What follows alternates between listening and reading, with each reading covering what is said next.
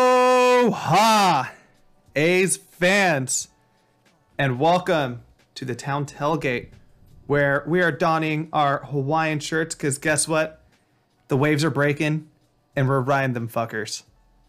Chris, we are riding the wave. I just pulled out my Sean Manaea bobblehead when he won his um That's a terrible bobble. when he won his uh perfect or his no hitter. Pretty cool. In honor of Sean Manaea and his epic start to the season uh, after a horrible first um, outing, um, we decided to wear Hawaiian shirts. Um, so that's what that's what we're wearing today. So welcome to that podcast. That's right. We got an action packed show for you today, folks. We got some big three news, which includes another no hitter happened again. Uh, also, like baseball viewership is on the rise, and we're gonna talk a little bit about that and how it could get even better. We also have Yeah, it could be better, but the fucking we'll get into it. yeah, we'll get to it. Don't worry. I'm very it. upset yes, about yes. it. We, we all are. Also, we got some A's news. I'm sure if you unless you lived under a rock, the A's are streaking as of tonight. They are on an 11 game win streak, thanks in part to some hot pitching, some fantastic hitting, great defense. Uh, but I think the big part of the show, we have a special guest this week. Chris, who is that? A's beat writer for MLB.com, Martin Gallegos. This was a really fun one. I think you guys will enjoy it. We talk a little bit about music at the end because he's a music aficionado, but um, also some you know good insight on um, some really unique things that that we me and Julio have kind of noticed about the team this year. Um, how they're playing a little bit more small ball. What the secret is behind like Sean and I playing so well, but it was it's fun. You guys will definitely enjoy this one. And then we'll close out the show doing our usual stuff, talk about the upcoming series, do our player of the week, and close it out with our essential tool of the week. But Chris, let's waste no damn time at all. Another no hitter has happened. Another happened. no hitter. No, no, no, no, no, no. And this time it belongs to Mr. Carlos Rodon from the Chicago White Sox. He threw a no hitter last week against the Cleveland team, and he was one hit by pitch away from a perfect game. But his uh, slider just slid a little too much and hit, I believe it was Fernando Reyes on his toe. Didn't he hit him like yeah, hit, hit him in the foot? That blows so much because if he just moves his foot, that's a ball, and you know, I mean, who knows what could happen? That also could have led to a hit, but still, like, ugh, like, I'm sure that he's happy either way. He's probably not thinking about it. He's probably just like, I got a no hitter. Like, fuck you guys. Um, but I mean, that has to go in the back of your mind a little bit. You know what I mean? Like, just a little bit. And it, you know, it seems like with these no hitters, when um, it just every no hitter, it just seems like unless it's somebody like when Lucas Giolito did his, and when Justin Verlander did it a couple years ago, we're like, eh, we know you were good, you're good, you're really good. You knew we were going to do that. Um, there's this fantastic story. So Carlos Rodon, quick little background. He was drafted in the first round, third overall, 2014 and he's just had such an injury plagued career. He's had Tommy John, um, he's had multiple like wrist injuries, shoulder injuries, everything you could have named up. Last year with the White Sox, had a pretty terrible season. He pitched only seven innings and he had an 8.2 ERA. And um, this season, he was a free agent. He came back on a one year, $3 million deal because um, in his post game conference, he talked about how he's like, you know what? I love this organization. They stood by me for all these years, and I want to, I want to be here for them. And little do we know, he goes and throws no hitter, man. It's quite special. Yeah. Do we think this is going to be another season like what was it 2018 where like the season started off with like 20 no hitters in the first month? No, it won't be that. But still, I think I, that was just more of a joke because it's just so like two no hitters in two weeks is pretty intense. Well, it's it's interesting because when we talked about a few weeks ago, um, I don't know if we actually did on the podcast. I could be wrong, but when they changed the ball, and we're saying how like, oh, this is going to be the year of the pitcher and all this other stuff, and then lo and behold, the first two, in the first month alone, we have two no hitters. Now, do you think this is something that it could be the ball, or is it these teams that they're playing against? Because Cleveland has not been great, and they Yeah. look like they're going to be, un- unfortunately, like they're, because of like Jose Ramirez and, and James Bieber, just two complete studs. Like overall, they're just not a great team. Like, what do you think it is? I don't know because so Glenn was saying it on the broadcast today. Um, since the first two series that we've played awful, the A's are just hitting the shit out of the ball, and they have the second. No, they have the most home runs in the league, and behind them was, I th- I forgot who they brought up. I want to say it was like the Mets or something like that, and um, their numbers are comparable to the past couple years. So I don't I don't know. I mean, um, it's it's we know that they took a little bit of juice out of the balls. We know that, whatever that means. I don't. I'm not a baseball engineer. Dude, the Agatha Harkness week, the Yeah, I, I don't think they're like sticking a needle in there and they're steroids, but um, you never know. uh, but yeah, I mean it's true. Um, but the A's numbers since the, you know the first two series is just it's not really a good stat. Just off of their that team, it's not really a good stat. So I don't know. I'd have to look more into it.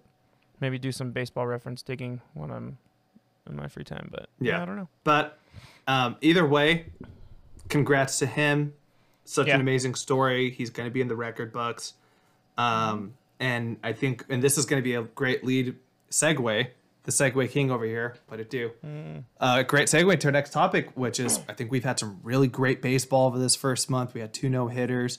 You're seeing guys like uh, uh, Fernando Tatis, Shohei Ohtani, really like the stars have really shown why their starts. Mookie's making crazy ass plays in right in the outfield, and because of that, we have a pretty interesting article for you that's been all over the place. That MLB TV viewership has actually and, and MLB TV and cable TV viewership from this start of the season has been insane compared to where they've been in the past.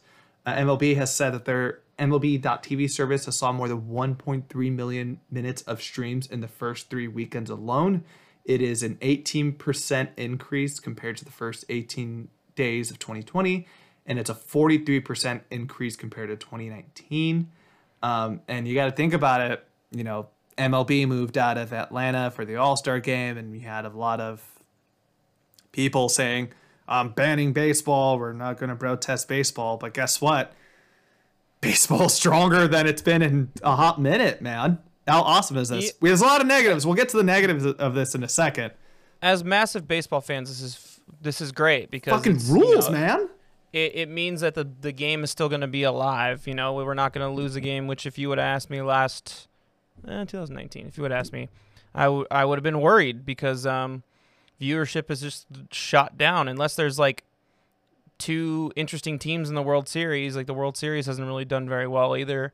Um, but um, but yeah, I mean, I I I have three TVs in my living room, so like if there's day games on, I they're on one of one or two of my TVs like while I'm working or listening to podcasts. So like I, I, I think that's the reason why my viewership is up. But um I just think that it's just more accessible now. So like for example, for the longest time, the only way for me to watch the A's um would have been uh to either like illegally stream it on like VIP box or something like that, or to buy MLB.TV. Well, MLB.TV, like MLB realized, like, hey, maybe we should like partner with like cell phone services and like give it away for free. I think that's helped a lot.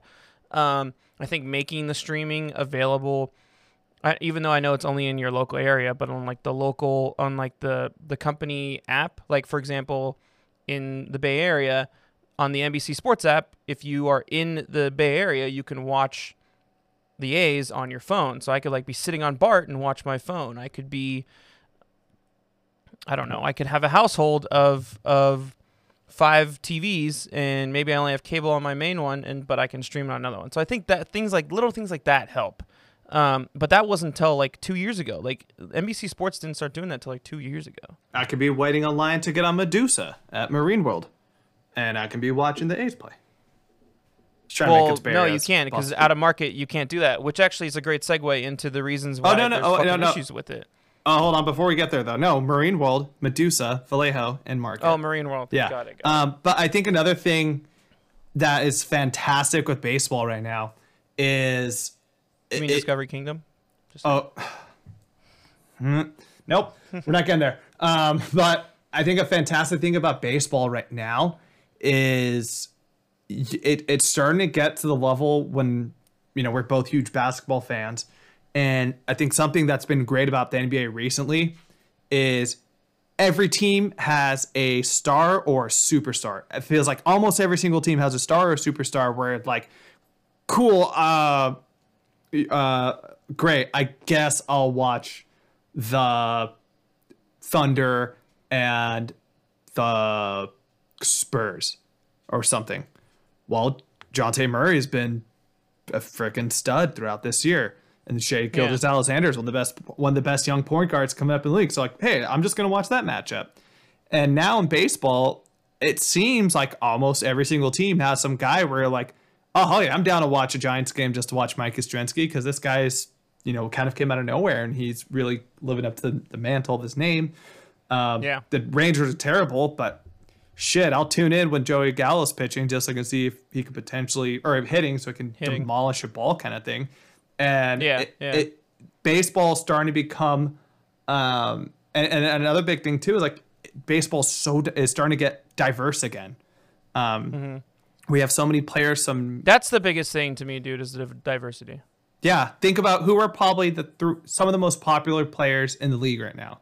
You got like Ronald Acuna, um, you got Fernando Tatis Jr., Fernando Tatis. uh, Ohtani, Tim Anderson, which is like Tim uh, Anderson. the demographic that they don't do well with, and he relates with them so well. Like Yeah. he, he, you know, just everything about him, the flair, just like he just relates with that audience so well. Oh, you got Ohtani, you got it, it, it- it's like and Mookie. It's like there's so many different guys now where it's not just and like they're so relatable now, and be, I think a lot of it has Yeah. to do with like people's social media and whoever's working on their social media teams, and it, Yeah. it's been a lot of fun where it's like.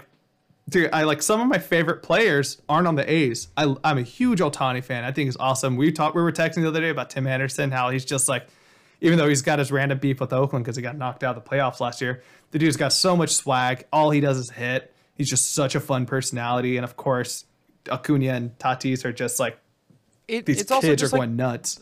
it's also just like the wit and like the funny like like moments how they're willing to engage with with um fans. Like for example i think bryce harper getting yelled at by that by that kid at the game. I think that was one of the funniest things i've ever seen. And like the kid posted that thinking like i totally got this guy. But if you listen to what bryce harper said it's just like oh my god bryce bryce just fucking nailed him. Yeah so if you haven't seen it on twitter there's this kid who's um he's at a uh braves phillies game and uh and he's just like trolling Bryce Harper. He's like a couple rows back from the dugout and he's just yelling, "You'll never be as good as Acuna. You'll never be as good as Acuna. No, no." And then Bryce turns around and he goes, "Acuna. Acu- it's it's pronounced Acuna." Like he keeps saying it. Then he does it with his hand, like he puts his hand up and like tries to like, you know, wave it like he's a con- conductor or something like Acuna. No, no, no. Say it with me. Acuna. And the kid's just like yelling over and just like eventually Bryce is just like, "Oh, this kid." And he just like gives And- up. yeah, it's and- hilarious. It kind of lays in part that we're starting to see a, like how how one how troll baseball players are, but like how dorky baseball players are. You played Yeah. baseball your whole life. I know. I Yeah. a lot of my closest friends played baseball. And let me tell you, every baseball player I know is just the biggest fucking dork you've ever met. Case proven. When Freddie Freeman was, oh no, when uh, Anthony Rizzo was chasing after Freddie Freeman the other night, the pic's like, Frederick, Frederick. Frederick, dude, I was dying. That was one of the greatest mic'd ups that I've seen. I'm so glad Frederick! they mic'd him up on that. Yeah, yeah. And then And, and Fred, John and Boy, Freddie and, Freeman. yeah. Did you see that Freddie Freeman literally like stopped his run midway because he was laughing so hard? Frederick. and of, of course, all this awesome stuff that John Boy is doing, and Yeah, it's like, yeah, yeah. it, as people who we know how much we love baseball, we really when we meet people who love baseball and we talk about it, it's just a whole nother breed, and it feels like there's no other sport that can really lead up to it. But god damn it, there's still so many things they're screwing up, Chris. It's just like the like it's the pretty much the thing that I lightly mentioned, and we can't go too long. This we've already gone long enough on this subject, but I just you know I just want to say like the, the, I don't know what like uh, so there was a Twitter post about there's a guy who's in I think he's in like Orange County and he's trying to watch um, the Dodgers and the Padres game, but technically he's in both those markets, so he can't watch it. So he's like, okay, you know what? And he's on MLB.tv. Let me go watch the Angels game. The Angels were playing like the Astros, something like that, and he can't watch that game. So he's in three markets and he can't watch all three of the teams that he wants to watch in that area on MLB.TV. Like, so you, have to buy cable in order to watch your team. That's so stupid. And it's not an MLB.TV issue. It's an MLB and like their like CBA issue. They need to solve that this upcoming season because like I live in LA. I love watching the Dodgers, especially at night. Like when the A's play, like they're on the East Coast, they're playing a four o'clock game. I want to watch the Dodgers at seven, and the Dodgers Padres series is coming up this weekend. I want to watch that shit, but I, fu- I can only watch it if it's on national TV. It dr- or on ESPN or something like that. It drives me insane. Like I can't watch the game tonight because it's I'm blacked out. It just and it's it's just fucking stupid. Like if you want to grow your audience, don't like restrict people and force them to buy these packages. Because if you know anything about millennials, we're trying to save every dime and penny that we can we're, because we have student loans to pay for. Like we're not going to pay for stupid shit that we don't need. We're not going to pay for a cable service that we're going to watch for only like 3 months out of the year. It's completely like know your know your audience. It's like it's boomers again. It's boomers again not knowing the audience. It drives me insane. Goddamn That's boomers. my rant. That's my rant brought to you by Chris Chris Martinez of State Farm. uh, if you need insurance, hit up Chris Martinez from State Farm. Hey, boomers, you need life insurance. but okay, I got I got one to top you for the Anaheim fan, right? The poor dude could watch three games. This is a post that was this is a Reddit post from three years ago. I just googled it. There is a guy in Iowa, and I don't think this has changed. Uh, He lives in Des Moines, Iowa. When the, Okay. like the capital, I, I don't know Iowa stuff. But anyways, He lives in Des Moines. Great. Yes. That's all you really need to know or care about Ohio- Iowa. He cannot. He was blocked out from watching Cubs, Cardinals, Brewers, Twins, Royals, and White Sox games. Six That's teams he can't watch, Fucking. That is absurd. and it's all it's, uh, it's all because of cable deals. And you know, I know, you know, sorry, sorry, Jessica. We, I know we have our differences with with Rachel Luba with her opinions with some stuff and how she managed her things, but she's been a very vocal person about like, yo, these blackout restrictions are bullshit, and you're not you're losing fans because of it. So it's like, hey, hey, you see how numbers, you know how see how nice these numbers are for you guys? See how many people are watching? Guess what? These numbers will go up even more if you get rid of these restrictions. Because think about all the people who are watching this because they're using setting up VPNs or they're going on, um, you know, uh, bootleg sites to watch these games. And this outcoming CBA, they'll like this should be or a, a not the CBA, but you know what I mean. This should be a this should be a big conversation starter. and and and like they should they can do it like i mean like look at i mean the nba has their blackout rules too but look at what the nba is doing like like their nba league pass app is fucking awesome and you can have different levels of subscriptions like i can buy it for just one team if i want to just buy it for one team or i can buy the whole thing and i can stream it on two devices so i can share it with my friend which is what i do with for mine like But- why can't we do that with mlb.tv but either? it's like sti- I, but it still blocks out local games. I know but I'm, I'm just That's the whole that, yeah, but that's the whole purpose of this conversation. You're saying you can't watch like Yeah. I still can't watch Laker games on MLB and the or world, NBA. the world is transitioning to streaming. Like, look at what the deal that ESPN just signed with, um, ESPN and Disney just signed with the NFL, a, and and with Amazon. A big reason why they did that was because they saw that majority of their audience now is coming from streaming. So we need to capture that audience in some way. Anyway, we need to move on, Julio. We've been Yes, we can go on all day. Just figure this shit out. But the last thing we want to talk about is we have somebody who is off to a freaking historic start in baseball, and he might fly under the radar because um, he plays in Milwaukee, and this is Mr. Corbin. They beat the Padres today. They did beat the bot. Oh, so they. Oh shit! Damn. Brewers and uh, we talked about this guy a lot in our when we did our central preview with Ronnie. Uh, Corbin Burnes is off to an insane start, and he's something that I, he's somebody where whenever he's starting, um, for you those of you who have MLB TV, he is a must watch every time he's out there. He has a .37 ERA. He has 40 strikeouts. But here's the craziest thing: he has no walks. He Zero. zero walks, zero. That is, is fucking wild. the first pitcher in modern era to have 40 strikeouts and no ERAs in any four start span.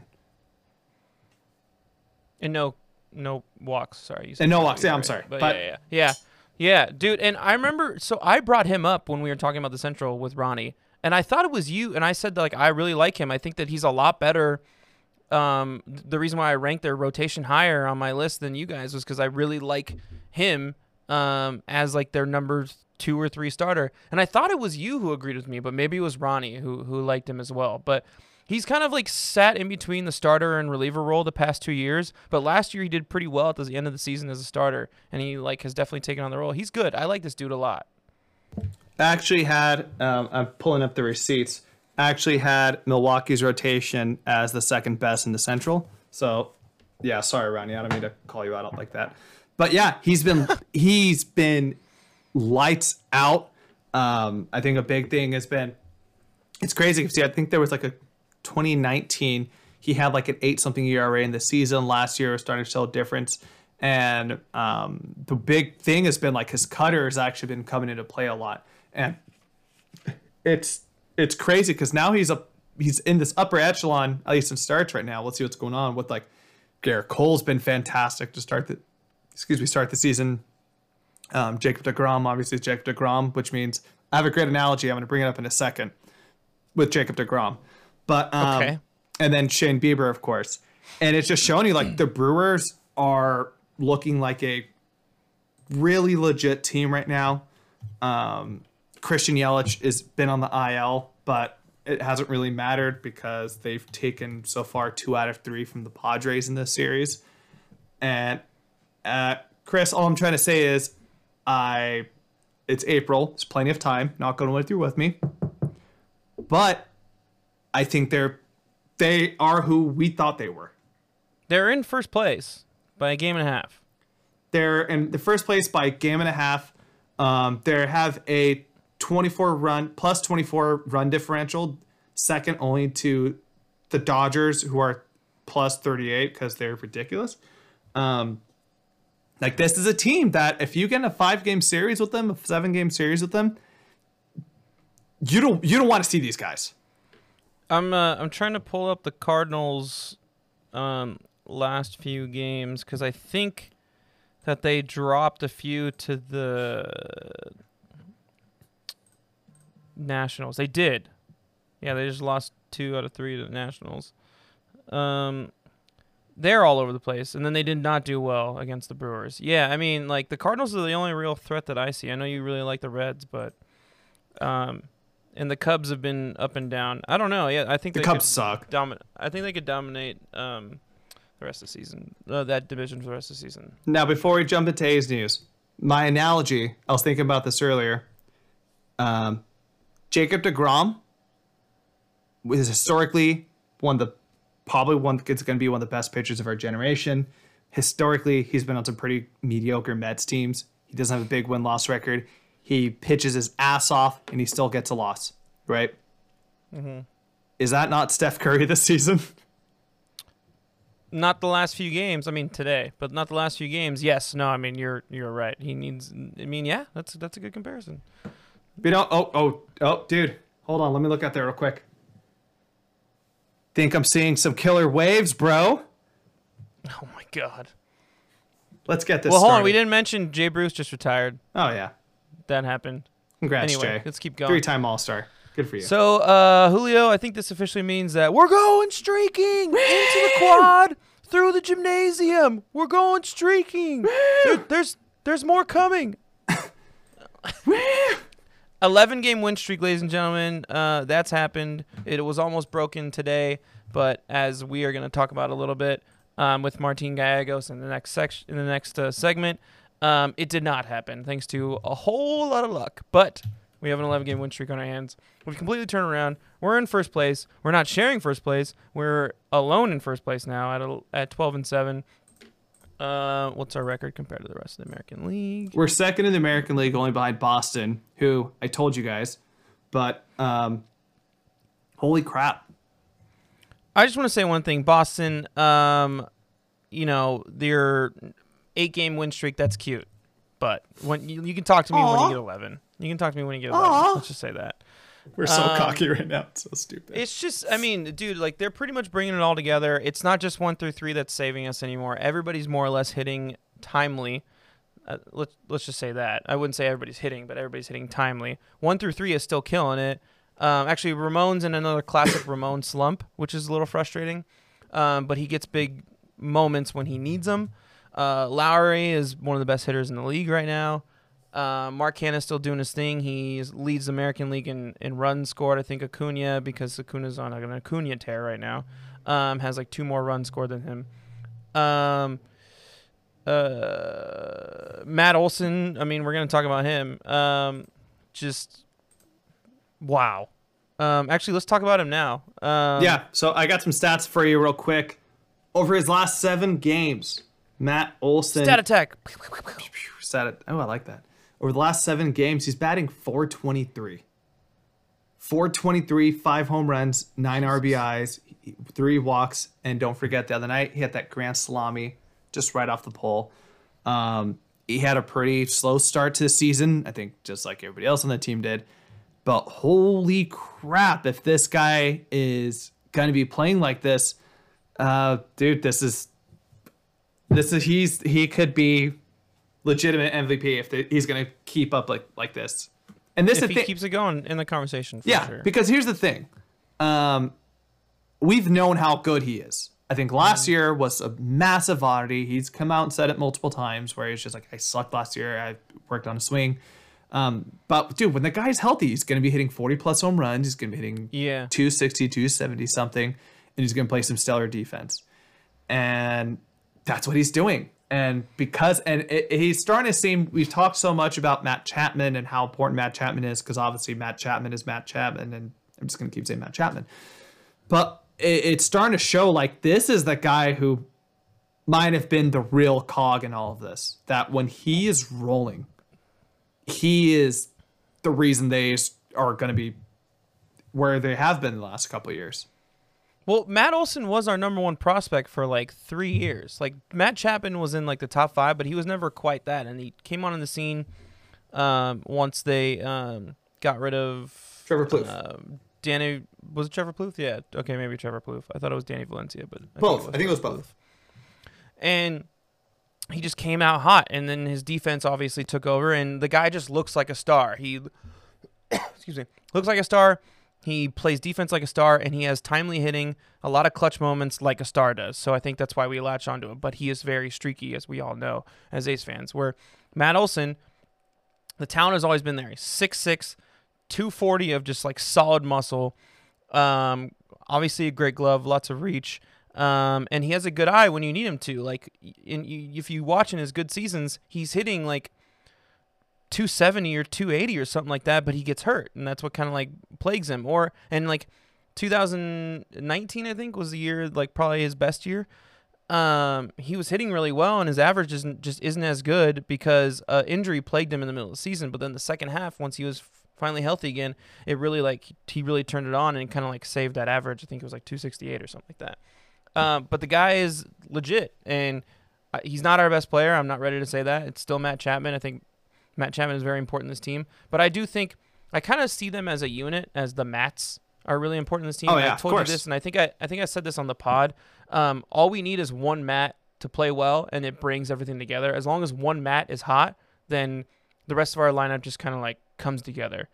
Um, so yeah, if both are hot, then we're like fucking the best team in the American League. Yeah, and that's what makes them so special is that you know we- we're we're when we're going to talk about Martin, but you know Matt Chapman hasn't been hitting, but just because he's not hitting doesn't mean he's not good. The guy's still Yeah. playing platinum glove defense. He's become his he's coming to his own when it comes to being a little more aggressive on the bases like the rest of this team has. And that just adds a whole nother dimension to him, right? Mm-hmm. But with like Matt Olson, I think the biggest improvement he talked about and how he's changed some mechanics when it came to where he was placing his hands on his bat, kind of fixing up his, fixing up his swing a little bit. Um, he, he looks like he's not just, and this was a big problem for not just him but for the team over the last couple years. He he's not just aiming for the fences anymore. Yeah. He's become okay with just getting those singles, being able to, to you know, beat out the shift and just hit it over the left field. Today, today he could have gone four for five, but Byron Buxton laid out a freaking web gem out there in center that he had no business catching. But you know, Byron Buxton's a Gold Glove center fielder out there. Um, but he's really just coming into his own. He's not just a power hitter anymore. He's become an all-around hitter, and uh, I just want to say kudos to you. We're going to talk a little bit more about our essential tools if we get there, but you kind of were like, took the cop out. I was like, oh, I'm taking a four hole hitter. So we'll get there to that. But yeah, And Matt, it worked. The offense blew up. Just saying. yeah, absolutely. Matt has been freaking excellent. Um, more A's news. Shout out to our dude, Bomel. He has set the Oakland A's, not the athletics record, because he's never going to catch Connie Mack, unfortunately. Uh, you know, who never we never know, but um, he has set the Oakland Athletics record for the most games managed in the franchise in the Oakland A's franchise history, passing Tony La Russa. Um, uh, say what you want about where the team's success has been. We we all know, obviously, but I would we wouldn't be a continuous contender throughout these years this budget without him. And I know we are both big huge fans of him. We love Bomel and just the demeanor he brings with this team. And I think just seeing what has happened this season so far, where we were at such a the team was at horrible start and I think any other manager would have not been able to get out of it and they would have been fired by now. But it's somebody special like him who really plugs us out of it. And to have him set that record, I think we just got to give him a kudos. Yeah, for sure. I mean, he was gonna break it this season no matter what, but it's. I'm glad that he has it and not someone else. like, I, I'm glad that it's him. I'm glad that it that that because realistically, I mean, I I think he probably needs to win a World Series. Knock on wood, if you're with me. Um, but I think if he manages his team for five more years, he could go down as the best A's manager of all time because it's it's between him or or I guess Charlie Finley. No, it, it'd be him, Or not Charlie Finley. Um, LaRussa. It'd be him, Lewis, or you think it'd be him? You, well, I guess he was. Oh, so if, okay. Finley, Finley was had a really short stint in Hold the up. seventies. Charlie, so won those. Charlie, no, Charlie, dude, Charlie Finley was the owner. Or sorry, not Charlie Finley. You're thinking of Dick Uh, Williams. Yeah, Dick Williams. He was he was he had a really short stint with with with the A's. Like he was only there for two of the championships, but I know he was really you know praised back in the day. But that team was just so stacked. Okay, Um, if, if we're gonna go athletics history, it's it's Connie Mack. And Connie it's not even Mack, close, but I'm talking that- about Oakland A's Yeah. history. It's Yeah. I, I think it I think it's him. Um, especially if you look at what Tony La Russa, the players Tony La Russa had at that time, where Yeah. you had the greatest leadoff well that too. Uh, the greatest leadoff hitter of ever in Ricky. You had Mm-hmm. the arguably Uh, before Mark Canha. Just kidding. Yeah. That was a joke, A's fans. uh, the second greatest closer of all time with Eck. yeah. And then of course are the Bash Bros and Canseco. I just that's just naming four guys, but like there's so many guys in that lineup with like Stu and and like Bob Welch, you know, so many guys. He had so much talent that of course he should have been great. Whereas with Yeah. the A's, um, if you look at if you I was thinking about this earlier just because we're we saw Josh Donaldson play and we kind of having some member bearers from him. If you look at where those guys what they turned into after they were traded, like Josh Donaldson became an MVP and then Cespedes, you know, went on to be like a, a Mets hero. But for most of those part, a lot of those guys just kind of floundered. And it just shows you like this guy's so good at getting the best out of what he has, man. I've been telling Giants fans this for sh- for years when they talk shit and they're like, "Oh, this trade, terrible trade. Why would you do that? Classic A's." And I'm just like, "Dude, just go look at their track records. There's a reason to the madness." Um, yeah, I I uh and and uh, the turnaround I think is the big thing. He's had to deal with so much turnaround, which Tony La Russa didn't. He was out the second those guys were gone. Um, but we'll just mention the last thing and then we'll um take the break and go to the next segment. Starters are playing. Well, actually, this was a, a topic, but it wasn't after today because the starters didn't because because starter didn't really do very well. But the starters are playing Thanks a a lot lot, better, which is also yeah, Frankie. He was playing so he was fucking pitching so well. This is classic Frankie. He does like two amazing starts where you're just like that guy's gonna win a Cy Young one day, and then he just fucking chokes on one. It just drives me crazy. Anyway, starters were playing better. Bassett seemed to have turned it around. We're gonna talk about Manaea in this next segment with Martine. Um, and uh, Luzardo had a great start last night. Luzardo had a great Um, start Cole as well. Irvin threw a shutout, six inning shutout. and it looks like Mike Fiers is right around the corner, which is great. So, anyway, let's go to the break, Julio. Let's go talk to Martine Gallegos. So we're gonna take a quick break, and we'll be right back with MLB.com's Martine Gallegos.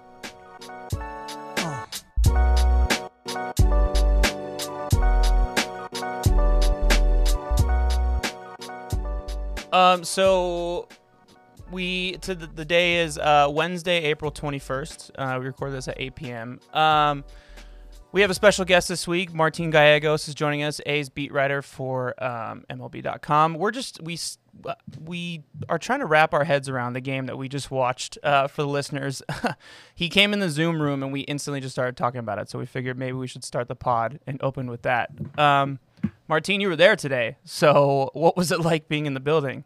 I mean, it was nuts. I mean, it was, I mean, kind of one of those classic, you know, A's games, late inning magic at the Coliseum. I, I call it, you know, they always, especially here in Oakland, find a way to pull these kinds of wins off. They always have a few each year. And I mean, they've had a walk up, walk off win with an error two times now in the last four days. So um, that, that magic is alive and well. And it was, I mean, it was nuts. It was crazy to watch. I mean, just the back and forth from start to finish, you know, the momentum shifts that went on. Um, you know, Matt Olson had a monster day, and that's kind of in the on the back burner based on what happened in those late innings. But um, just more, you know, the pitching maybe not so much, but uh, as far as hitting and defense, another pretty well played game by the A's, and just they find a way to win, and that that's obviously been the case here the last uh, week or so. When you say pull these kinds of wins off, you mean pull just a horseshoe out of their ass, just almost the just the luckiest. What was that? The tenth inning, luckiest tenth inning I've ever seen in my life. Just two errors back to back. Like, oh my god. Yeah, I mean, no hits, no hits in that inning. Yet they yet they end up overcoming a two run deficit. I just I don't think, three I don't- runs, no earned. I don't remember so the last great. time I've ever seen something like that. If ever, it's it's nuts. Yeah, there's like like there's always some weird baseball history stat. Like there like if if somebody can somehow find that like this has happened before, like it feels like it hasn't. Right. Um, Yeah. But there's actually before we jump into, there's another thing I wanted to bring up. You tweeted earlier today, and it, it was weird because simultaneously like family members and friends were texting me about it too, and it's like Sergio Romo. Um, you your tweet just to kind of say was like you know it's been a rough start, 12.79 ERA and seven appearances, and it's just like and- and we're all like kind of worried right now. Like, what what next, man? Like, what's gonna happen? Yeah, it's tough, man. Um, you know, it, it hasn't been it hasn't been pretty. I mean, there's no other way to put it. Um, you know, it seems like every game he comes in and even the even the outings where he hasn't given up a run, it's been, you know, walking a tightrope for him. So um, you know, we'll see what happens. I know the A's, you know, especially with the vets, vets like Romo who have been established, they're gonna give him, you know, every chance in the world to try to turn it around. Um, so I don't I don't know if he gets like cut the next day, but um, maybe we start seeing him not so uh, leaned on in the late in in the in the you know high leverage situations. Maybe you kind of see him come in, you know, maybe more uh, you know they're losing by a few runs or, or winning by a comfortable lead, and kind of maybe try to get his confidence back up. Because I know Bob Melvin loves him, and I know he's a, a popular guy in the clubhouse. His personality's you know great. Um, but you know the, the, it's all about results at the end of the day, and right now it's it's looking pretty bad. I mean, there's no other way to put it. Is you know his velocity. He's never been a high velocity guy, but he's getting hit around pretty hard, and that that slider doesn't seem to be really fooling guys as much as it normally does, at least this point in the season. Uh, speaking of Twitter, just real quick, again, you can follow Martin at, at Martin J Gallegos on Twitter. Again, A's beat reporter for MLB.com. Um, yeah, yeah. That what a. I just. Do you think? Do you think he's done? Do you think he's washed? I don't know. You know, I think uh, you know what from what I saw in spring training, he actually looked pretty good. And yeah, I- Right? Yeah. Yusmeiro- Right. Yusmeiro Petit was the guy who I was kind of worried about um, because he was getting hit around. But I know, I mean, spring training, especially for those guys, don't mean a whole lot. But based on what I saw, I thought if there was someone, one of those two that was going to kind of fall off, it might have been Petit. But Petit's coming out looking like he always does, and Romo's kind of been getting hit around here. So, um, you know, we'll see. I don't know. I don't know. I don't know if he's done. He is pretty up there in age. Um, you know, maybe maybe just a, like a, a lesser role for him, just to kind of you know get things going again. I think at this point can can kind of help him at this point in his career. I was gonna say it, it kind of reminds me a little bit, like speaking of like the vets who've kind of plugged in the bullpen the last couple years. Uh, I could be wrong, but I remember Soria kind of getting off to us, us kind of a rough start when he came to the organization. You know, when Fernando Rodney was here for his little nice coffee break he had, there was kind of some nasty outings. But like at the end of the day, like those guys end up settling into those roles. Um, but I think yeah, I think I think from a fan perspective, you know, I think we're all cheering for him. We love everything he does for organization, how much fun His he walk is. up song. Yeah. Yeah. Oh man. Mm. Yeah. So we got we got three Mexicans in this in this uh in the Zoom chat. Wait, you're Mexican, right, Martin? Yeah, yeah. Yeah, we got three Mexicans in the Zoom chat, so we just we appreciate the shit out of that. yeah, exactly. Um, so let's let's kind of like uh, hit it off with some like general questions. So as you as we told you before we uh, we started the the interview, uh, we're wearing our Hawaiian shirts today in honor of Sean Manaea and his dominance uh, since his rough first start. Um, after a rough like kind of start of the season, what do you think the main factors are? Like how he's just able to turn around and turn around like dramatic 180 turnaround. Yeah, I think uh, he's just kind of evolved as a pitcher. I mean, you know, he obviously when he first came up was high, a little bit more higher velocity and went through those down years the last few years where his velocity was pretty low. I mean, it was you know barely touching 90, and over that time he he improved his control a lot, um, and he became you know really well uh, at uh, you know controlling his fastball and and his secondary pitches. And now that he's come back, you know, in spring training we saw his, his velocity tick up a little bit. It was around 93.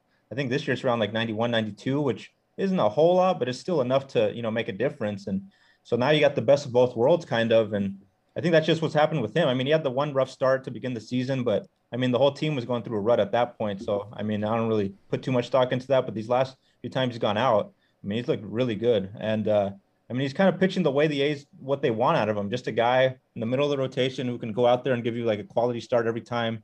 Um, you know, go six, seven innings to kind of help out your bullpen, not get taxed too much a reliable guy every fifth day, and, and that's what I think Sean Manaea um, at his best can really be. You know, maybe not a maybe not a number one type guy like everyone thought at one point, but a mid rotation, maybe number two guy who is very solid and you know what you're going to get every time out. That's what he seems to be developing into.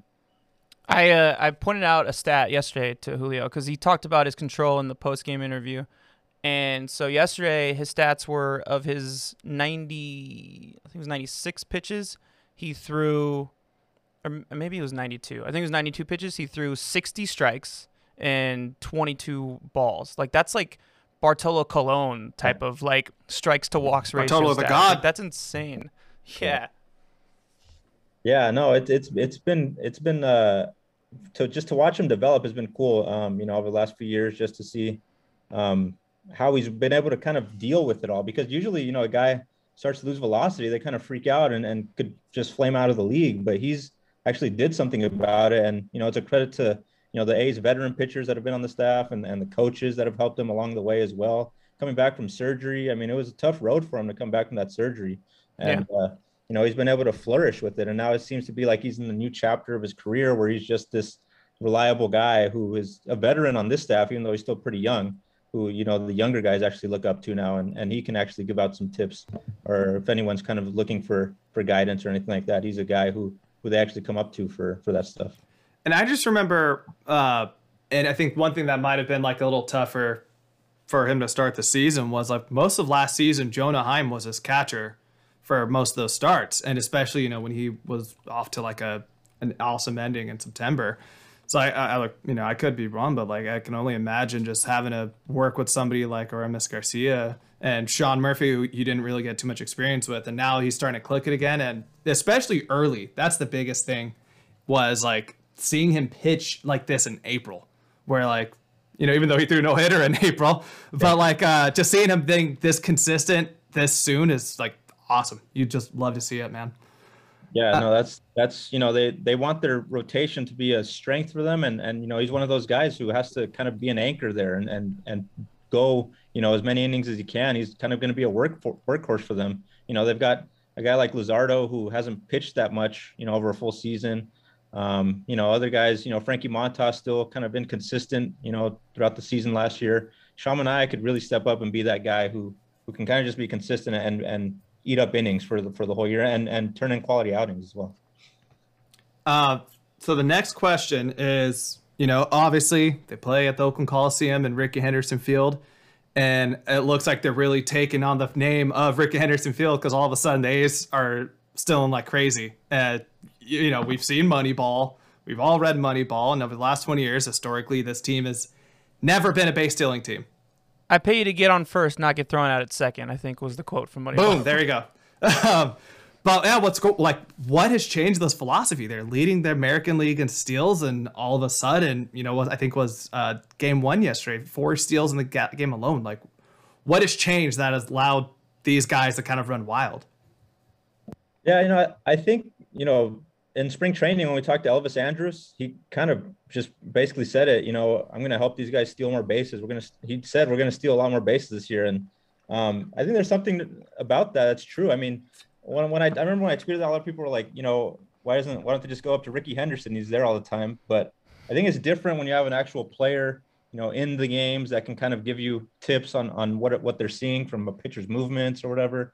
And I think that's certainly translated. So I, I don't know if that's just the only factor in that, but I think it's been certainly a huge factor having a guy like Andrus in there. I think he's got he had like 305 steals under his belt coming into the year. So he uh, is a guy who knows knows a thing or two about stealing bases and, and being smart about it. And that's the one thing I've noticed, like with guys like Laureano, he's not just out there running wild, just you know taking off whenever. He's he's studying these guys, his pitchers on the mound. He's looking at their movements, and he's he's picking out the right times to steal.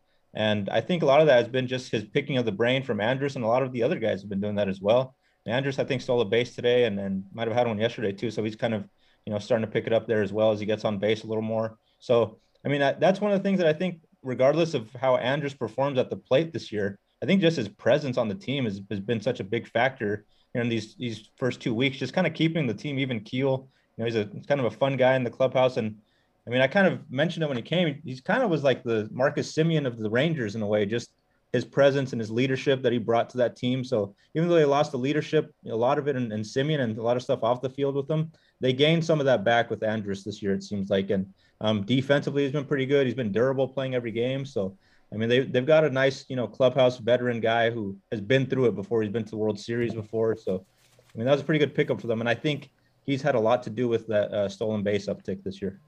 One Me and Julio talked yeah. a lot about that, like how the veteran. It seems like the guys they went out and got this offseason were veterans with experience who have been there. Mitch Moreland been to won a World Series, like all all those kind of guys.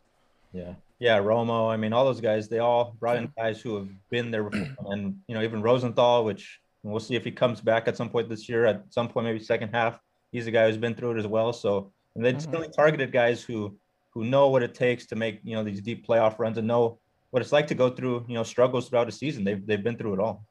Well, then, do you think that Billy Beane is like sitting in his office or doing lifting weights in the weight room during the game, and he's like throwing a weight against the wall when he sees someone steal a base, or do you think that they brought Elvis in here to be like, all right, you know what, we're gonna start fucking stealing bases. Like this is we're changing. Like we're this isn't 2002 anymore.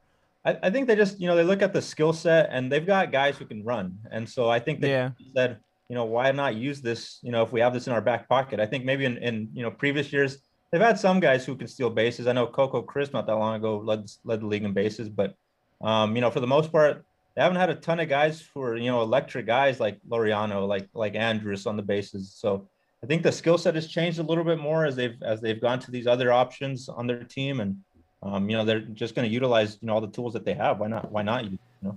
You know, and it, it kind of bringing up that point of just like, yeah, you're having guys who aren't necessarily the fastest dudes, or like somebody like Matt Chapman who his bat's not there yet, but if he can get on base, like he's not afraid to steal, just adds a whole nother dimension to his game on top of the defense. And it's something that like it, it's so much fun to see these guys like we've known Chappie has had speed. He's not the fastest dude in the world, but like if you he can get it going when he needs to, even though he's kind of got a goofy stride going to him. No, he, he, flies around pretty quick, and when he when he senses he could get like a triple, he'll he'll go all out. And his first to third is is pretty fun to watch too. So he's athletic, and he's definitely. You know, I don't know what like the timing is on the speed, but he's got to be one of the more faster guys on the team for sure. When he gets it going, I mean, he's just so strong and and such in shape, dude, that he just, um, you know, he's got that speed in him. So uh, we do want to talk about the outfield because a dramatic change was made a couple days ago. Obviously, you know the you tweeted about it, the DFA of of Ka'ai Tom. Um, what does that say about the team? Does that like kind of more that the organization trusts the outfield depth that they have? Do they see something in Seth Brown? Do they think that Pinder's coming back? Like, why why why make that move? And what does it say about the outfield um, as a whole on the roster? Yeah, well, I mean, they already had a lot of outfield depth before they got Tom, and um, you know, obviously in spring training uh, they were looking at it. They were hoping to look at a few guys um, potentially for that fourth outfield spot, but you know, a couple guys got injured. Luis Barrera got a late start. Um, Tom, you know, kind of got a late start. He ended up winning the job, but I mean, Seth Brown had a great spring as well. And Seth Brown is a guy who, I mean, the A's love him, and he's been in the organization for a while. And all he's done is hit in the minor leagues. And that one chance he really got an extended playing time a couple years ago, he played really well in uh, 19. So um, I think it was they were always going to look to get him a good shot this year. And you know, with Tom, even though he didn't get a ton of playing time, and you know, it was against tough teams, I mean, uh, in these types of situations, when you're on a winning ball club that's focused on winning games, and not really rebuilding, you got to take advantage of the opportunities that you get. And he just, you know, unfortunately wasn't able to do that. Um, you know, he was able to get his, his first big league hit out of the way, but um, he was kind of not really looking over a match. He was making contact, just, you know, he wasn't really getting the hits to fall for him. So, you know, Seth Brown came up and obviously made an impact right away with his opportunity. So he kind of overtook him on the depth chart. And, you know, now you're looking at Seth Brown as kind of that main guy there for a while. And then Chad Pinder, once he comes back, is another guy in that mix. So they're still going to have um, kind of a, a, large depth there that they're going to make a decision on at some point here. And then the guys in the minors, guys like uh, Greg Deichmann, uh, Luis Barrera, they've got so many guys that are close to major league ready down there as well that I think they lose if they they looked at it probably as if you know we lose one guy here, um, it's not going to make a huge difference. And obviously they needed some depth with uh, Machín up as a utility guy in the infield. They didn't really have a guy who could back up Chapman or Andrus, so he provides that for the time being. And you know Tom was just kind of stuck in a roster crunch, so he was the guy to go. But I mean, the, as far as the outfield, they've got so much depth built up that I mean, they could withstand a couple guys. You know, if they had to, you know, replace some guys for a period of time, I think they'd be pretty pretty okay in that position. Definitely. And I one thing too, just like kind of thinking about like his future, is he probably has like one of the better situations where he could have landed in Pittsburgh, where yeah, you know they're they're gonna be a hot mess. Yeah. Pretty much all they got is yeah, no yeah, better no, word to say it. Was, yeah, no, I was talking to the Pittsburgh, uh, our Pittsburgh writer, and yeah, he was saying center field for them is just a, a complete disaster. So he should get time out there, which is good for him because I think he could be a, I think he could be a really good player. He really does just need a chance, I think, because um, he's hit everywhere in the minors, and uh, he's still a pretty young guy. I know the A's really loved what they saw from him in spring training, um, and I, I thought he would get more of a shot here early on, but you know things always happen, and you know they they needed they needed uh, you know guys to come up in other areas and contribute he kind of fell fell to the bottom of the depth chart a little bit, so it didn't work out here. But I mean, he's going to get his chance, and we'll see if he can perform in Pittsburgh. It's a good shot for him, like you said. Uh, All right, we're gonna we're gonna loosen it up a little bit um, before we let you go. Um, did you? Sorry, Julio, yeah, you want to uh, ask a more no, serious I'll, question? No, no. Well, I was just checking out uh, the Pirates depth chart real quick, and yeah, he's easy could be there. But did you guys know Trevor Cahill's on the Pirates? I did not know I, that. Yeah, that I, is interesting. To good hear. for him, man after all these years, he's still out there. Fowler and Cahill, they're building up the A's old old uh, old players over there. Yeah, right. um, all right, so we'll get a few fun questions and uh, and uh, we'll let you go. Appreciate the time. Um, so you grew up in San Jose, right? Yes. Honest. Uh, okay. Okay. Um, do you have any like fun memories that stand out from the Coliseum, like going as a kid or as a teenager or in college or whatever? Yeah, I mean the one that I always remember is going to the to the uh, final game of the season. Josh Hamilton dropping the ball. That was that was uh epic. You were there? I was there and I think it was I was this close to buying tickets the day the morning of and me and my buddy in college were going to drive from Sacramento and go, but we ended up yeah. not going. We had bought tickets like a couple weeks ahead of time because they were that was back when like they had like the BART deal where like you buy the ticket two dollar Tuesdays or Wednesdays or whatever. We got the tickets for way cheap a bunch of us went and we knowing nothing about what was going to happen that day we didn't know the, the division was going to be on the line and sure enough it was crazy that was, that was probably one of the loudest moments i ever remember ever going to see at a baseball game when josh hamilton dropped that ball and then finishing off that win that was incredible um, but yeah i remember just going a lot as a kid too just i mean i remember like all of them i remember going to like the battle of the bays a lot sitting up in mount davis which was kind of scary sitting up there but uh it was also fun seeing all the people there going back and forth. Um, I just remember a couple games like randomly, like Eric Chavez hitting some walk-offs. Always something like late innings, like today, like something late inning crazy would happen when I would go. It seemed like so that, that was why I kind of always loved going to the Coliseum because I knew it was going to be an exciting game for the most part, and it was probably going to come down to the last couple innings. And more times than not, I feel like it always it always ended up happening that way. So that was. So you're telling me you're the good luck late inning, you're the late inning good luck charm. So you need to go to more of these games then. So in when we're in these situations, we can get walk offs and shit. Yeah, yeah, it was it was fun though, man. It was, you know, something about the Coliseum. I know it's you know terrible. I mean, we saw the lights there go out yesterday, and a lot of bad stuff has been said about it. But it's it's been fun memories for me. Uh, you know, growing up, I got to go to both. You know I went to Candlestick when the Giants were there. Then I went to AT and T a lot, and then I went to the Coliseum. And something about the Coliseum was just always kind of I don't know. It was cool to me just to see the atmosphere because it's not full. usually, but the fans there are really passionate. So that was kind of what I always enjoyed about it. You know, it's funny. So Chris and I, we actually both live in LA. Um, he's on the west side of LA. I'm over in Glendale. So like I've, you know, we've been going to Dodger games, Angel games, Padre games for as long as we've both lived down here.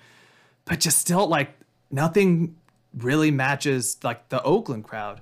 Um, like Angel Angel games are just yeah, Angel games are their own weird thing. Um, but like Dodger games, they definitely have that flow going. The Padres are now just getting it going again. But like, yeah, even it's like what I've always told people like there could be 12,000 people at the Coliseum and it'll feel like there's 25, 30,000 people there just because how electric every single game is. Like that's just that's just the Oakland in them, right? The East Bay thing. Yeah, I mean, and the Coliseum, I mean, you're not going there for anything else other than to watch baseball. I mean, there's no other distractions, which, I mean, all these new stadiums are, are very nice and, and there are some cool things, features about it that intrigue you to want to go. But when you come to the Coliseum, you're coming to watch baseball. There's like nothing else you want to do. Just, you know, all the people, you know, setting out in the parking lot a couple hours before and tailgating. That's one of the, that's one of the things that I've noticed, you know, and cover and covering the league and then going to other s- stadiums. I don't really see like a tailgating scene like I see in the Coliseum. Mhm. That's football um, in a way with the A's. You know, they they line up early and they're you know not this year because of COVID, but usually they're there pretty early and they're uh, you know barbecuing, drinking before the game, and I think that's what leads to kind of the the cool atmosphere in there. Even though it's not a lot of fans, they're all making noise. So like I've actually 12,000 I've actually looked that up, Martine, and I think uh, it's like eighty percent of the ballparks don't even allow you to do it because it just takes up space in their very small parking lot. yeah. Dodger Stadium doesn't because of, you know, Fights. fights. Um, and then even Angel Stadium, I think they do, but they're pretty strict on what you can and can't do, which again just kind of shows you how I feel about Angel Stadium. But uh, uh, but yeah, it, it's it's like awesome. Like I haven't been able to go to a game at the Coliseum in three years, so I'm like I can't wait to go back. Um, but our next question, Martine, you have the special ability where no matter how quickly it is, you can get the player's walk up song within a heartbeat. Like we've seen multiple other A's beat writers tweet about it.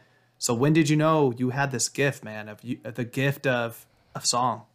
Do you just have Shazam open on your phone at all times like, while just, you're there? like that, man. I'm like, God damn, he's I'll- I'll fast. admit. I, I, I will admit there have been a couple times where I've well, used Shazam, Shazam, but for the most part, for the most part, I do know the song. It's just, you know, I grew up, you know, uh, in a music household. I mean, my mom always played music. You know, she always played Spanish music. My dad played a lot of old school stuff, whether it was rock or R and B, hip hop. He was always playing stuff. So I kind of always just was gravitated towards music. And then as I got older, um, you know, music was just it was sports and music for me. I would always be, you know, buying CDs or when it got to the MP3 stage, downloading music and all that. And um, even now to this day, I mean, you know, I make the commute to Oakland almost every day during the season, and it's almost an hour sometimes going and coming back each. So that a lot of that time is taken up just listening to new music when I'm not listening to like a podcast or something. I'm just listening to music and what's out there. And you know, I'll be pretty pretty diverse in the selection. I'm always been a you know big hip hop head, but I've kind of as I've gotten older, you know kind of listened to everything, you know, whatever I can, um, and I enjoy a lot of it. So a lot of times I just hear these this stuff. It's a lot of you know I'm around these players' age, so we all kind of I guess listen to the same thing. So I'm kind of able to get to it, pick it up pretty quick. You know, it's always I know it's a pretty popular thing on Twitter. I've been thinking of doing something more with it. I don't know if I should like start an Instagram page or something with uh, walk up songs and kind of feature that stuff. But uh, it's always fun to me. I love I love getting to know like why players choose songs or or whatnot. Or what what uh, you know if they're playing like one really popular song that's been out for a while recently. I kind of like to just get that out there. I know not a lot of fans are, are interested in that stuff. I know they are, so uh, I just keep doing it.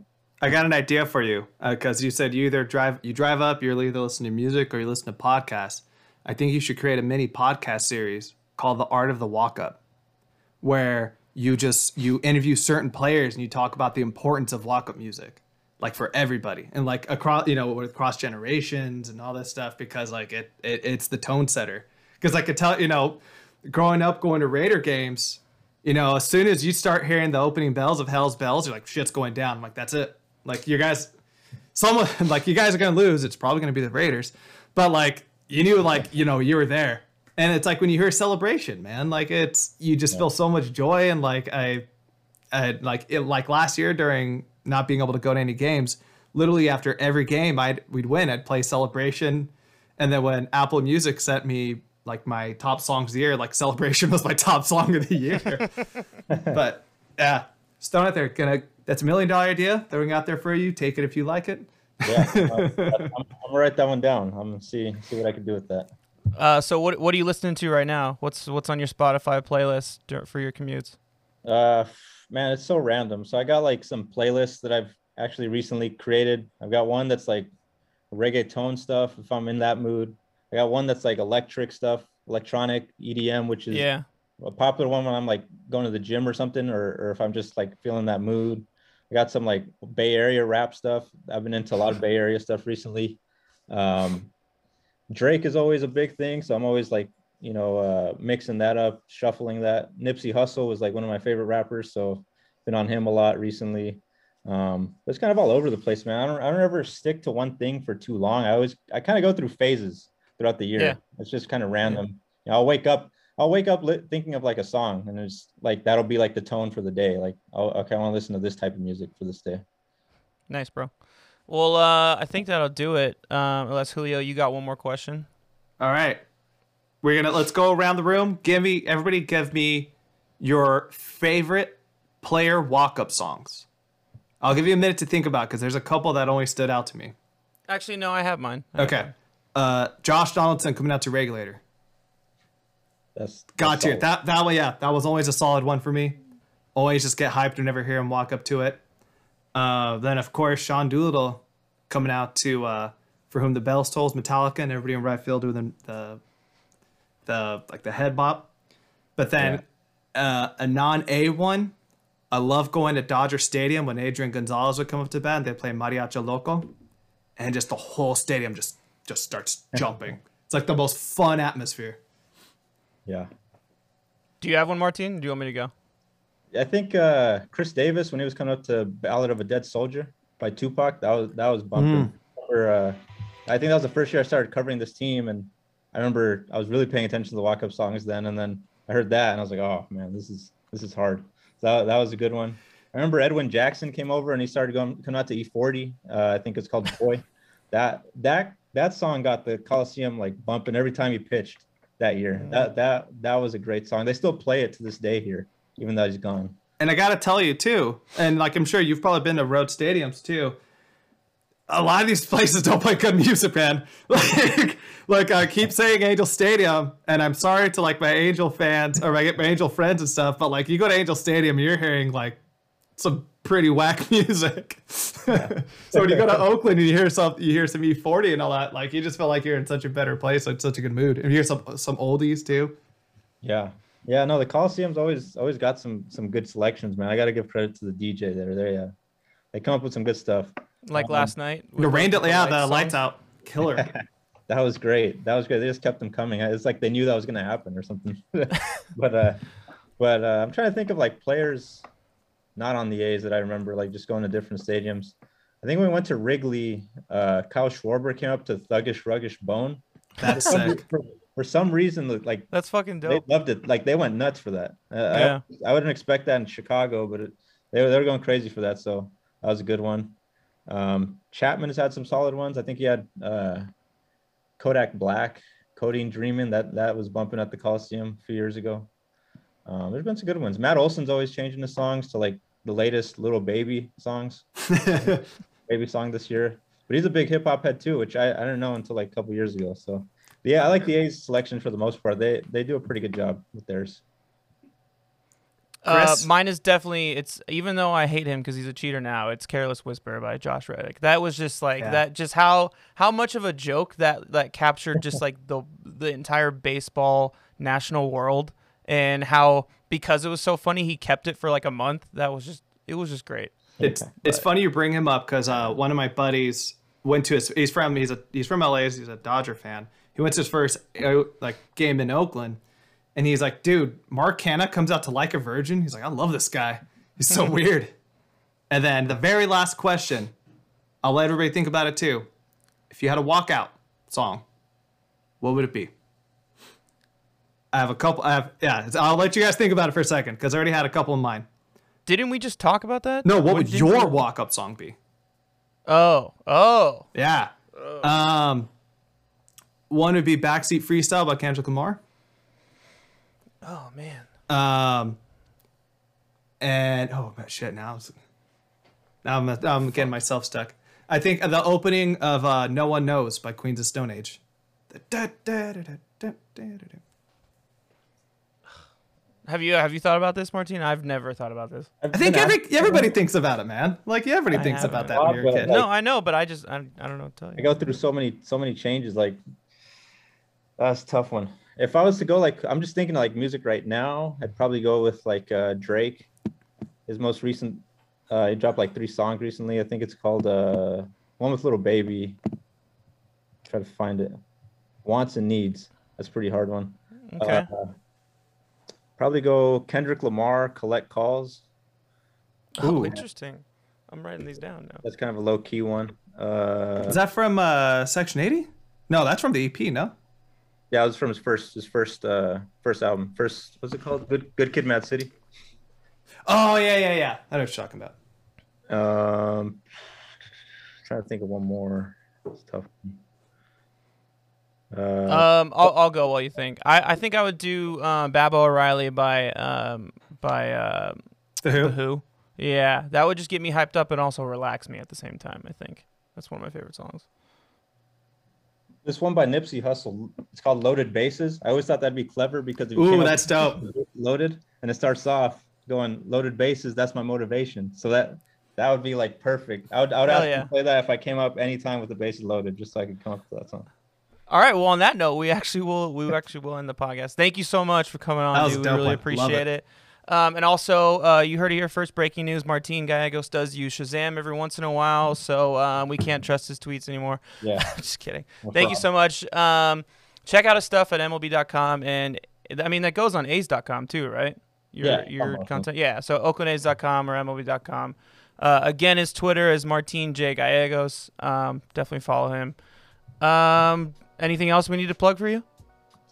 Uh, no, not really. But uh, look out for that podcast about walk up music. You There you go. The, the art of the po- the art of the walk up. Love it, man. And yeah. Julio and I will be EPs on it. It's all good. We got you. guys All right, Martine, thank you so much for joining us, man. Yeah, really thanks, appreciate it. Yep, no problem. Thanks, guys.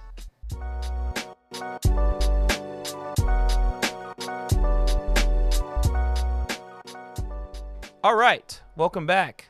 Uh, thanks again, Martine. That was a, whole lot of fun. Um, it makes sense why he's such a like uh, uh, walk-up song connoisseur. He that dude just listens to fucking everything. Like his taste in music was just all over the place, which was great. Um, hopefully he can come back because we said when we um, after we ended the interview, uh, that dude's dope as fuck. I want him to be my best friend. So Martina, if you're looking for a best friend, what's up? What was the the? It's always sunny when you uh Mac is writing a letter to Chase Utley. Yeah. Okay, Chase. Even that's you with Martine. Hope it's cool that I call you Chase. Um, there you go. all right, so let's uh, finish it off with um, previewing the upcoming schedule um, and the rest of the stuff. Um, all right. So this weekend, I was telling Julio earlier this week. This sucks that this is the weekend series because like it's already like difficult for me to watch weekend series sometimes as it is just because I'm doing so much. But this one is definitely tough. We got Baltimore. They're in Baltimore, Yeah. which is cool, but Um, I mean, it, it's it's gonna be nice to see Trey Mancini on the field again. Yeah. Um, you know, he set up last season. He, he went through uh, chemotherapy for uh, leukemia, so it's you know it's so fucking awesome that he's back on the field again. And he's healthy playing again. He had a bomb last night, so that was great. But yeah, it's still Baltimore. They're they're not a great team. So you know, hopefully we'll see some bombs coming out there from the A's. You know, Um, I just we won't- realized I'm gonna be in DC this on Friday through Tuesday. Maybe I'll go to one of these games. Like this week. Yeah, like Yeah, this dude, weekend. What go? Yeah, I think I'm gonna go. I'll let you know. I'll tweet for town tailgate. Yeah. Anyway, Well, then after, after that, that- yeah, yeah, sorry, no, you go ahead. You go ahead. You me- go ahead. yep, You go yep, ahead. yep, You go ahead. All right, cool. Uh, now this is gonna be a fun series, but and it's gonna be happening during the week. We have the defending AL champs, the Tampa Bay Rays, aka Tampa Chris's second home. Basically, Basically, my boss Uh, there. Sorry.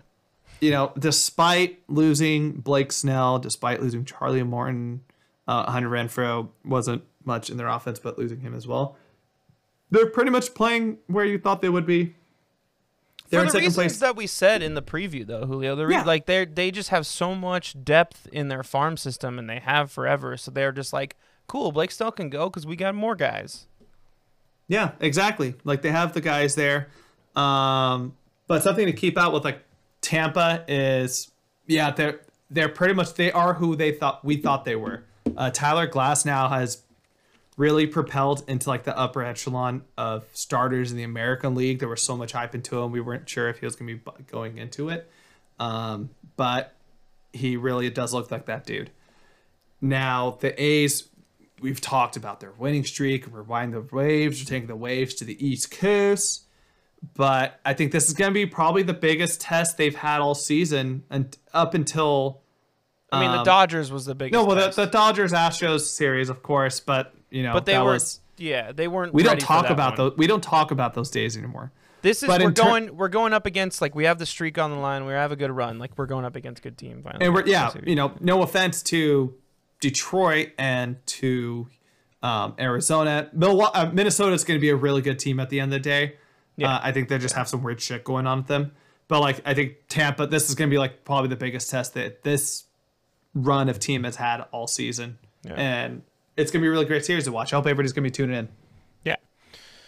For I agree. So uh, who's your player of the week, Julio? Ooh, I'm gonna pick the person that you don't because I think there's only two options. okay. Well, it's definitely not going to be the left field lights. Is it gonna be the Coliseum DJ?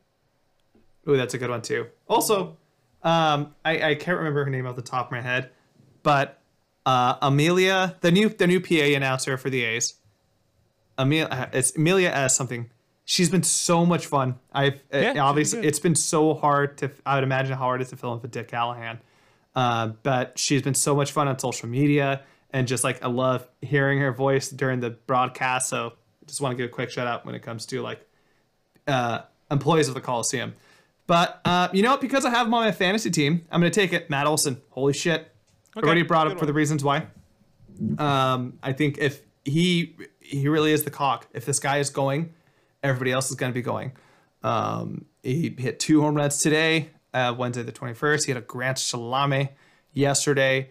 He just looks confident at the plate again. And especially after last season, where there were so many times we were rooting for him to come through with it, he didn't come through with it. And now he's really looks like that dude. So, Matt, you are my player of the week. Keep it rolling, baby.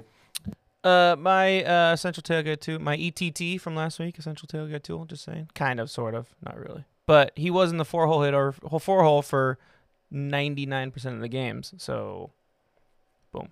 Uh, mine is obviously um. So the latter we all know. Uh, maybe we don't all know. Sean Manaea, um, continued dominance.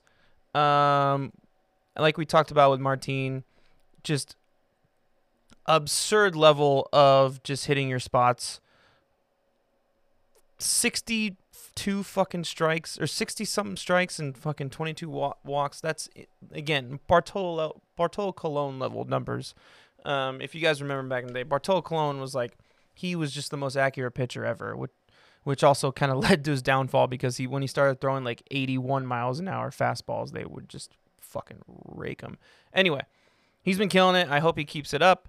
Um, also, um, a quick little player of the week to um, our good friend Alex Coffey for capturing just the perfect screenshot of him in his um, uh, post game interview with the, just that smile, like just the, a nice little smirk. Uh, and he just, you know, in classic Sean hilarious fashion, one of the funniest guys on the team. Um, it was just so so telling and so perfect. So that's my player of the week. All right. Now to the ETTs. I'm gonna start calling them that because this is fun. Um, Essential tailgate. So let's before we go into who we are or who they are will be for this coming week. Let's review ours. You have the four hole hitter, yeah, which did very well. general. That's a cop out, but at the end of the day, We know why. I explained why last week, Julio. It's because one through three was killing it, and then the four hole hitter like would strike out or hit into a double play, and they didn't do that this week, which is the reason why we killed all these guys except for today. Just saying. Yeah. And I had sweet Lou Trevino, who was finally coming to his own. He had his fir- he had a couple saves. He's been lights out. He got a little. He gave up that two run bomb to Byron Buxton today. Uh, so you know, I'll give myself a B minus. Sure. sure. Right. Now, Chris, who are you watching this week? Who, who do you think is going to be the essential tool of the week? My essential tailgate tool of the week is going to be Jake Diekman because after the fuck up that Lou Trevino had today, you have an opportunity to sneak in and take back that save role. Now it seems like he Bob Melvin has been testing out those two guys past few games. Um, Sweet Lou pitched in the eighth today, kind of blew that one. I would assume that um, Diekman was going to go in the ninth. Uh, the second game yesterday, it looked like that was going to be the situation, but they kind of um, uh, they did do that in the second game. The first game they were going to do that, uh, going to do Diekman, then Sweet Lou, um, but they um, I think they busted it open in those innings, so they didn't need to. But it looks like he's trying to test out and find out who this closer is going to be. Um, I like Diekman better than Trevino personally. I he's more reliable, so I want him to take that role. So I think this is this week is the opportunity to do that, especially after.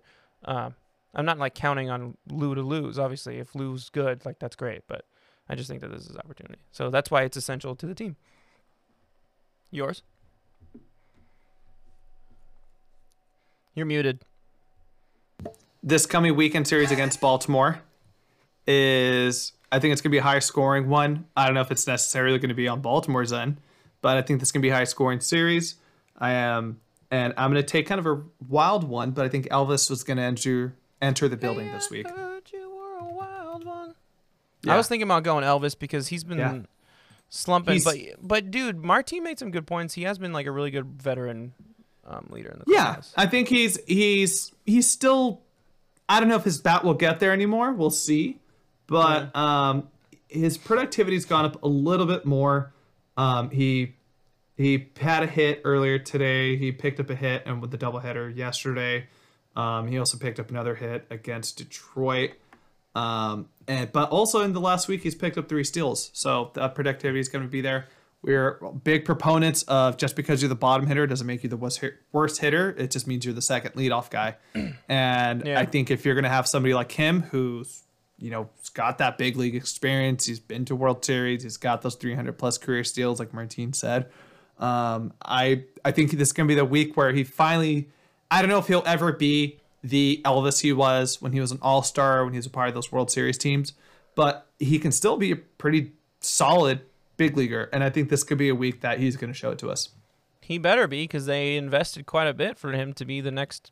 I think they have he has three years left on his contract. So otherwise, I don't know where they're gonna go. Um, cool. I like it. Um, so that is gonna do it this week for the town tailgate. Um, I hope you enjoyed the episode. We will be back next week. Um, on Thursday mornings. What's up? Then before we go, as always, if you are not subscribing to us, please make sure to subscribe to wherever you listen to your podcast, whether it be iTunes, Spotify, Google Play, or if you watch us on YouTube for all five of you. Thank you. Appreciate it. Um, also, if you're on Twitter, make sure you're following us. We're so close to 300 followers. We want to push over that. Make sure to follow us at the Town Tailgate. You know what's wild about the YouTube is we have 15 subscribers. So why aren't all Fif- 15 of you watching us, guys? The hell, people. But it's it's okay if not. If you're listening to us, it does the exact same thing.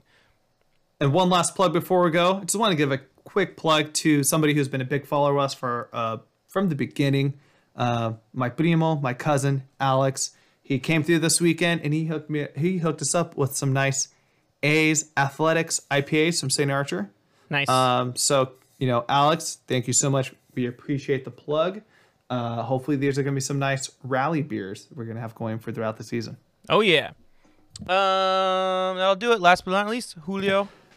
Let's go Oakland into the ocean because the waves are gonna keep coming, baby. And we're going to the ocean because we're going streaking through the quad into the gymnasium.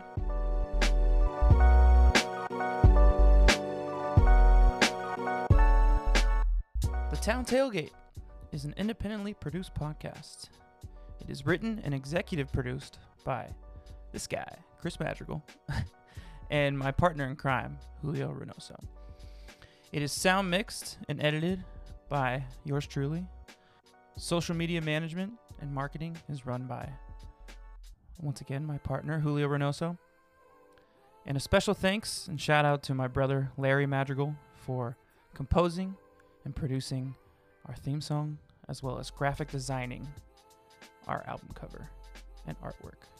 Thank you so much for listening, everybody. Please tune in next week. Please subscribe. And last but not least, as we always say, let's go, Oakland.